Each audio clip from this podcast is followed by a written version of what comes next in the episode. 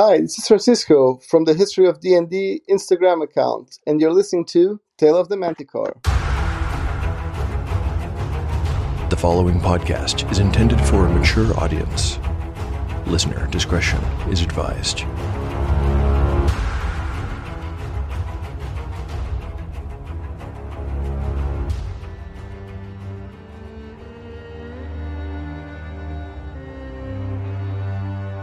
Welcome back to Tale of the Manticore, Season 2. Like the creature from which it takes its name, Tale of the Manticore is a mashup, a crossbreeding between two different species of storytelling. Here, you will find the unpredictability of old school RPG paper and dice games with the storycraft of a dark fantasy novel. No character is sacred, and no character will be spared if the dice decide their fate is at hand. According to lore, the tail of a manticore is barbed with cruel iron spikes. There will be much pain in the days ahead.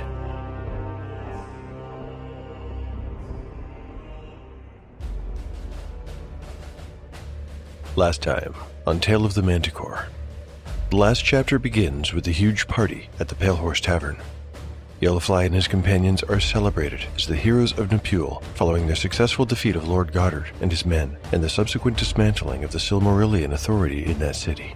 While the PCs are enjoying themselves, Krell in Whitestone Castle experiences the worst night of his life, and in a sense, the last night of his life. He's visited by the apparition of Azor Azul, who, displeased with Krell's refusal to bring new prisoners to the dungeon, turns him into a Yeth Hound by way of punishment. Krell is not killed in the transformation. No, his is a fate far worse than death. Now he exists as a tortured thing, a damned creature caught between two worlds. The chapter ends with a piece of Bazu's backstory. We learn that, about a decade ago, he had his heart broken and his life turned upside down when his father used him as a pawn in his games of business and enterprise. Disgusted by greed and disillusioned by those he thought were closest to him, Bazu gave up his fortune and turned to a life of wisdom, poverty, and faith.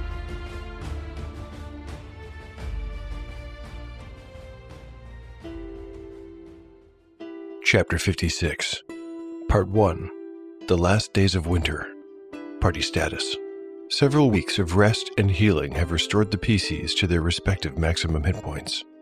Yellowfly 30 of 30 hit points. Shawnee 20 of 26. Jace 37 of 37. Catsbane, 17 of 17 hit points. Bazu, 16 of 16. Spells available. Catsbane has memorized Magic Missile times 2, Invisibility, and Mirror Image. Bazu has prayed for Cure Light Wounds times 2, Bless, and No Alignment. The first few days of the newly born city state felt like a strange mixture of work, celebration, and apprehension.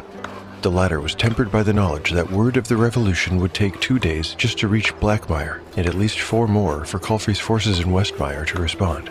If they were to respond with force, it would take even longer, while troops and supplies were procured and organized. And if Culfrey had truly taken ill, as he was purported to have, it was anybody's guess as to what would happen. Still, there was some measure of peace in knowing that nothing could happen right away. There was also advantage, and Bromley's Free League grasped it with both hands, spending the precious time fortifying the city in preparation for a siege. In a sense, they'd been preparing for years and had long maintained secret stores of both weapons and provisions in caches scattered throughout Nepule. Bromley had even ordered his engineers to build a pair of ballistae, the parts of which had likewise been hidden here and there beneath the notice of the Silmarillion Authority. Now, as the potential day of reckoning arrived, these had been unearthed, assembled, and mounted atop the short towers flanking the east gate. The companions had been busy as well. Yellowfly and Jace spent their days in training. Yellowfly did much, but not all, of the instruction. Jace had a few tricks of his own to share. Shawnee helped the men and women of the Free League to create an archery range, and could most often be found there, practicing with her shortbow. Occasionally, she gave some casual instruction to new archers, but mostly she trained on her own after things were up and running. Catsbane continued to work through the arcane books Schrahl had given him, and he had a breakthrough one day when he devised a way to reverse his new spell, Haste, in order to force time to slow down. through experimentation, he further discovered that he could combine a portion of this reversed incantation with parts of two other spells Mirror Image and Magic Missile, and, in this way, multiplied the number of arcane bolts he could summon. Thus, he increased the potency of a relatively simple evocation. During this calm before the storm, little was seen of Bazu. The strong minded cleric had sequestered himself among the members of the Church of Sadal, which was a very small order of not more than a dozen members. Together, they prayed for the safety of their brothers and sisters of the Church of the Sacred Flame, who, by all indications, were still held captive in the dungeons under Whitestone Castle. On the evening that the moon waxed to its fullest, Bazu returned to the Potter studio and rejoined his companions. Together, the five of them walked to the lakeshore, and, as the moonlight danced atop gently lapping waves, Bazu underwent the ritual of induction into the Church Thieves Guild. Yellowfly conducted the ceremony as he had with Catsbane, handing Bazu a slip of paper with his name written across it. The cleric had already pricked his finger with a knife he had sharpened, as was the custom. He blotted his blood on the paper, and then Jace traded him a lit candle for the knife. Shawnee's smile and Catsbane's nod indicated that it was time to say the oath, and so Bazu said the words they had all once said and bound himself to his companions, forever in brotherhood. In the silence of the night, and under the light of the stars and splendor of the full moon, with Sadal and Shartrun as my witnesses, I make this oath that I shall no longer be judged by other men, that I shall instead judge myself. I further pledge to uphold the secrecy of the Church even at the cost of my own life. Now I burn away my old life. When it is gone, I am reborn. Although Bazu has just passed another milestone in his life, we now turn our attention to Yellowfly, who I have criminally neglected, no pun intended.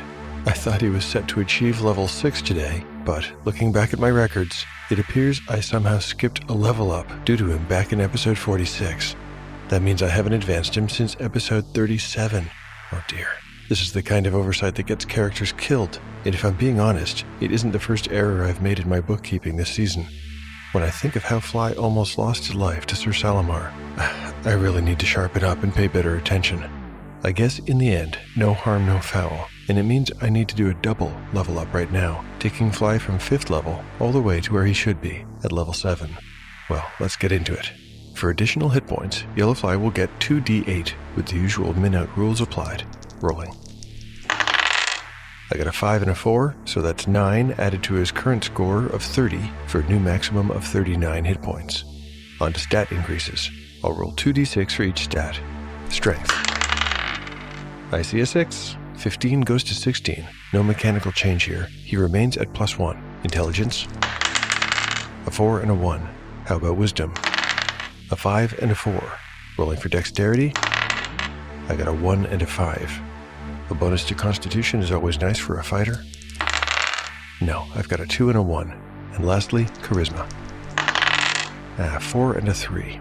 Hmm, that's a little disappointing. I think the dice gods must be punishing me for my carelessness. Still in all, with his proficiency bonus and strength, Yellowfly now gets a plus 6 to attack, and that's before taking into account the plus 2 bonus from the Silverthorns enchantment. All set, though I'm a bit disappointed in myself. Fly is doing just fine. Chapter 56, Part 2 The Last Days of Winter. Party Status. The party status is unchanged, with the exception of Yellowfly, who has a new hit point maximum of 39. The icicles that overhung the potter's studio door and pointed down like dragon's teeth receded, week by week, Winter in Nepule was in retreat, slowly giving way to verdant spring. The songbirds returned to their nests, though the trees were yet leafless and sported only little green buds. The snow dwindled and eventually disappeared, exposing a still frozen earth that resisted men's shovels. Before long, the air became sweet with the smell of pollen and occupied with the manic aerial stunts of flies and the laconic heavy droning of bees alike. Little by little, the vibrant chlorophyll green of vegetation replaced the whites, grays, and browns of winter. Several weeks had passed since Bazu's swearing into the church's Thieves Guild. Each one had carried hope and anxiety in equal measure for the men and women of Nepule, who listened for, but heard, no thunder of drums, no blaring of horns. The monarch's vengeance they expected simply did not come. This encouraged Nepulix as they toiled to construct basic defenses. Carpenters added hoardings of timber to the turrets that flanked the east gate, right under the newly erected ballistae. Blacksmiths worked together to forge a stout portcullis, which they installed behind a wooden portal already reinforced with a heavy bar of timber. Now, even a battering ram would have trouble getting through. While neither time nor season permitted the digging of a moat, a feature that otherwise would have made a great deal of sense given Napul's access to Blue Heron Lake, workers were able to dig a shallow trench around the city into which timber stakes with fire hardened points were placed so that they leaned forward at a 45 degree angle. This simple construction would deter a cavalry charge from the enemy if they ever came. While work continued atop and outside the walls, within, men and women trained alike in the use of spear, sword, and especially the bow. Bowyers and Fletchers were busy during these last weeks of winter, laboring tirelessly to produce the weapons that would be Napul's primary defense. The city was abuzz with industry and apprehension, but also with hope. All this time, the captured former watchmen were released from their various detention places at a rate of two per day. Bromley had slightly misspoken when he had told the companions that these men would have their thumbs broken. It was the pinky, not the thumb, that was so injured as the price of their freedom. A few of these Silmarillions fled west to Camranth, but most followed the road east to Westmire and beyond to the capital.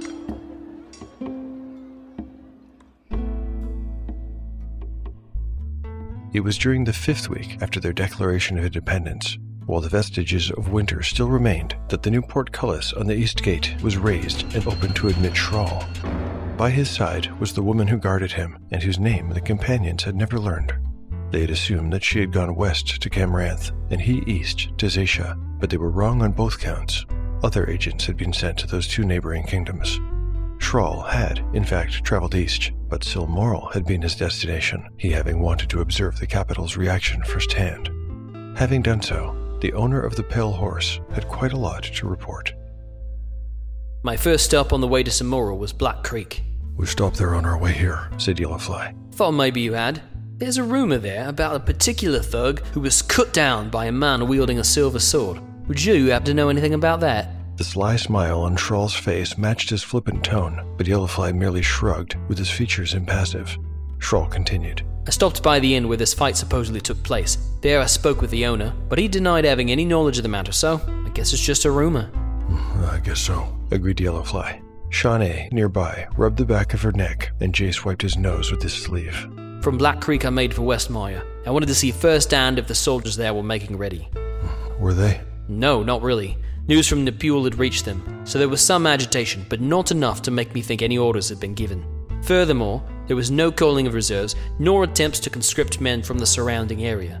I think they're waiting for instructions. That's good news for now, if they have no real leadership, but could eventually be dangerous in the long term.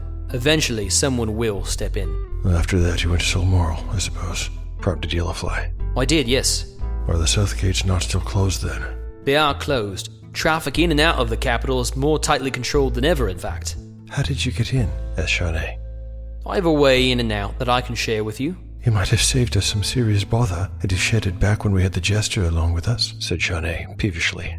I didn't know I could trust you back then, Shawnee. Things are different now. Came the prompt reply. Who's running things in Silmoral? asked Yellowfly to get the conversation back on track. Has Culfrey been seen? Our former king has not been seen at all. There was a man named Krell. Ah, I see you've heard of him. He has also gone missing, apparently, and now a Sergeant Koch leads the city watch. He stepped in after a week of general lawlessness and has restored order under a rod of iron. Yellowfly sneered minutely at the mention of Koch's name, but said nothing further. There's more. Whitestone Castle has been abandoned and locked up. The Cernon gates have likewise been shut and are guarded by eight men at arms at all times. Strange, said Shawnee. Why would they do that? This time it was Shrall who shrugged. More rumors, and these ones are harder to credit. Eerie wailing sounds coming from within the castle walls in the middle of the night. Lots of people missing, too. My informant says Koch sent in first one, then a second scouting party to investigate. Neither returned. Clearly, there's something bad going on. That's why they have not responded to your revolt, suggested Shawnee. Shrall nodded. It would seem so, yes. But what of the imprisoned clerics of the Church of the Sacred Flame? Bazu had been listening quietly this whole time, but his patience had run out now. What news of Sister Araness and the others? There is no news, said Shrall with a sigh. and the church is still closed as far as I know. Ministers of Grace, defend us. Can they still be in the dungeon under Whitestone? If they yet live, I think that is the most likely thing, yes. Actually, I was going to ask you if you would be willing to go back to Silmoral and find out. Yellowfly touched his beard, preparing to give the matter some thought, but Bazu answered for everyone. Of course we'll go. When do we leave?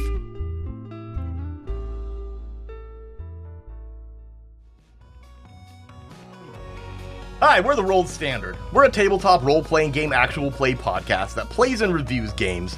And over the last three years and 150 episodes, we've played games such as Call of Cthulhu, Numenera, Lycoma, Mörk Borg, Pirate Borg, Mothership, Kids on Bikes, Frontier Scum, Mörk Borg, Starfinder, Vaesen, Mutant Crawl Classics, Monster of the Week, Viking Death Squad. and Mörk Borg. New episodes every other Friday, and on the off Fridays, our sister show, Flail to the Face, where we play nothing but Mörk Borg. Surprise, surprise. So swing through for fun, friends, and chaos. And remember, don't sniff glue. Mörk Borg.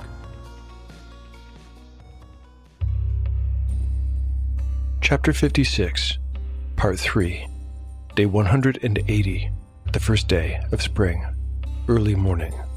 Party status. Several weeks of rest and healing have restored the PCs to their respective maximum hit points. Yellowfly, 39 of 39 hit points. Shawnee, 26 of 26. Jace, 37 of 37.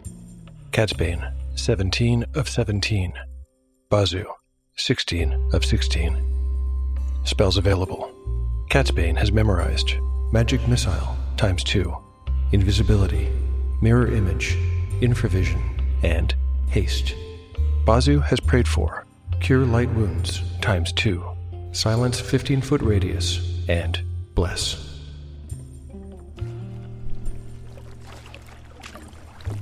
The stony beaches and guano covered rocks of the Nepulit coastline were behind them.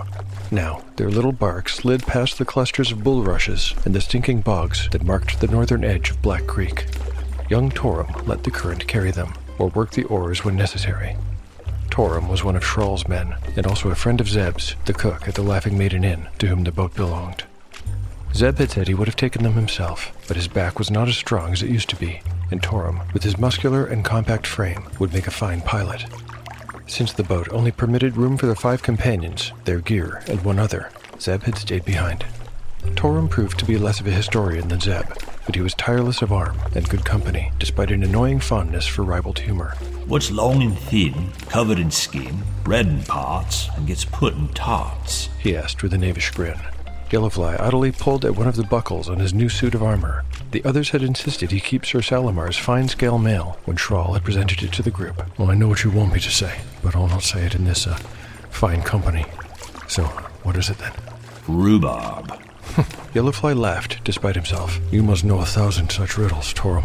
Probably more. Care for another? Not especially fond of this kind of humor, Bazu cleared his throat and pointed at the coastline. Uh, look there. That one must be a male. Impressive. I'd say he's at least three feet tall. The cleric was referring to a heron with plumage of light gray and a spot at the throat colored bright blue. It flapped its wings at them as though in salutation from its place nearby a pill shaped stone, and then turned its attention back to the water, looking for a meal. How much longer will it be, do you think? Torum considered. They were moving faster than they would have on foot, but slower than would be possible on horseback. Say, a day and a half? Then another half day from there on foot to the capital, added Yellowfly. On foot? Why not approach from the cliffs? asked Shawnee. She had been mostly quiet during the ride. Well, we won't be able to get close enough by boat. Where Whitestone Cliff meets the water, there's too many sharp shoals. Extremely dangerous to bring a boat through there. I'll make the last part of the trip on foot, but fear not, I know the way. Want to hear another joke?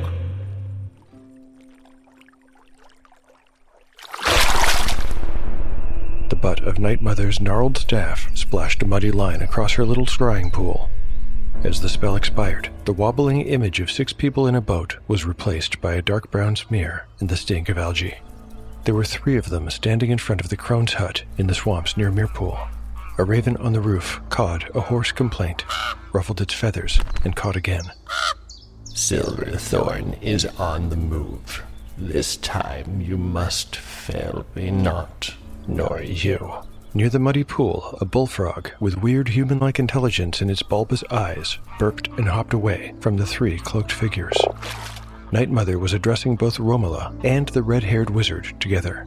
Sir Rodioth had stayed with them throughout the winter, using the sanctuary of the swamp and studying under the witch's tutelage. Night Mother regarded her longtime pupil, Romola. The web of wrinkles about her eyes creased in concern. Then she handed something over. Romola took the object and tucked it into her bag with a wordless nod of thanks. This is all I have to give you. If you cannot win this time, we may not try again. Mark me, son and daughter. You must kill the cleric.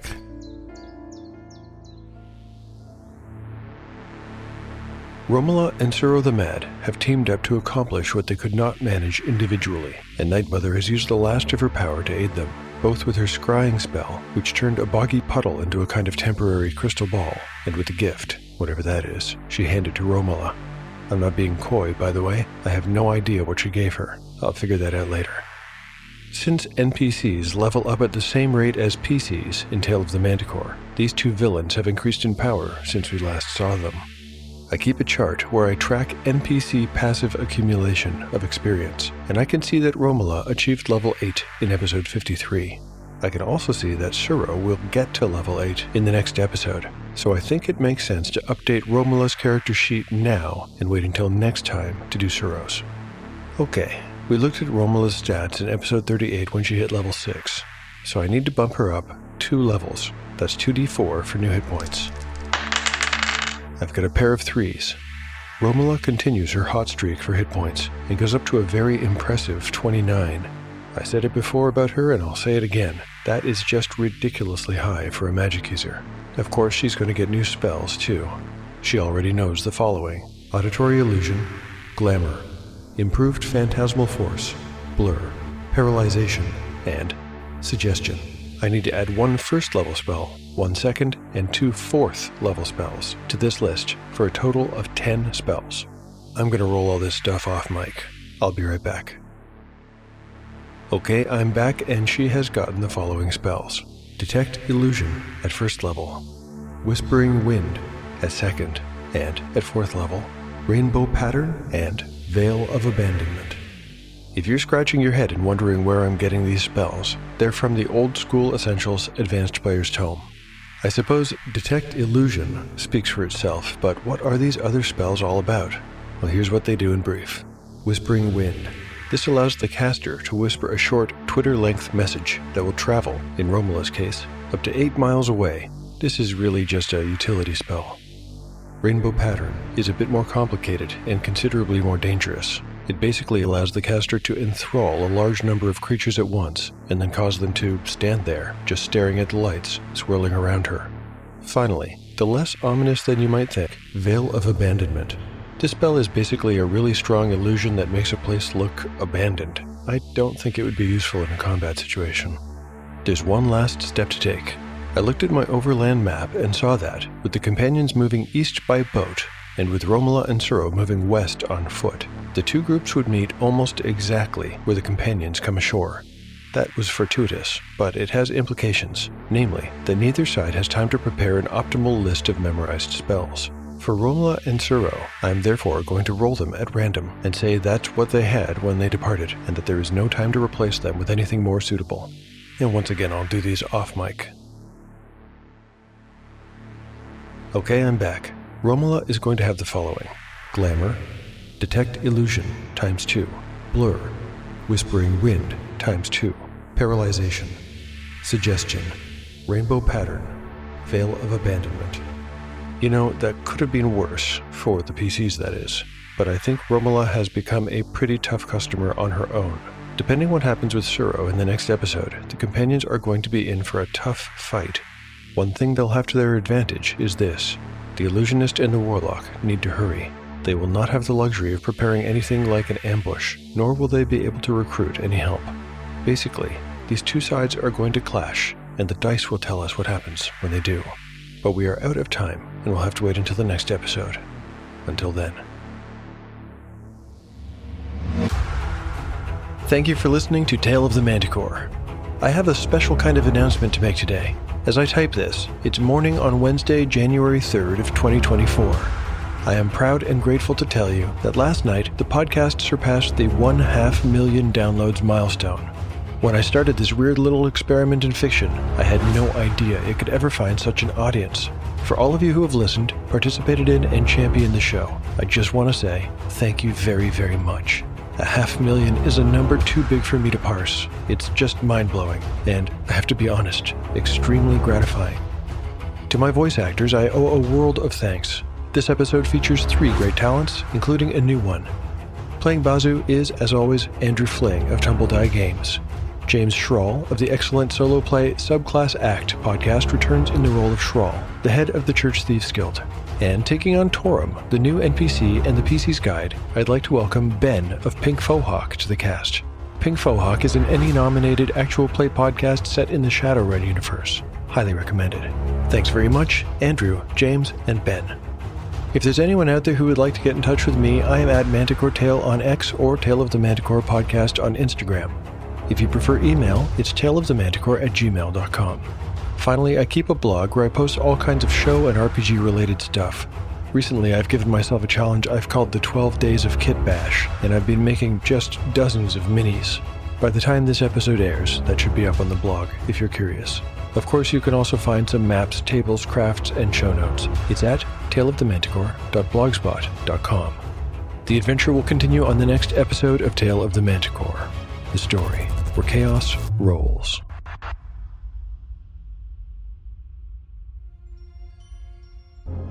Come with us, dear viewers, on a journey full of horror, humor, and mystery to the Regency village of Bledlow, where three young ladies are about to discover nothing is quite as they believed. You can follow along on YouTube and Twitch every other week if they survive. My mother likes to be sure that we are always very presentable. In comes Talia in her underwear. if you want to talk about somebody's silly hat, I mean, Edwin's right next to you. I do miss you terribly when you go away. I, you know, I'll be home soon. I promise. This is quite disturbing. Why would he have such unholy books? Have you come for my power? Saruman, Saruman.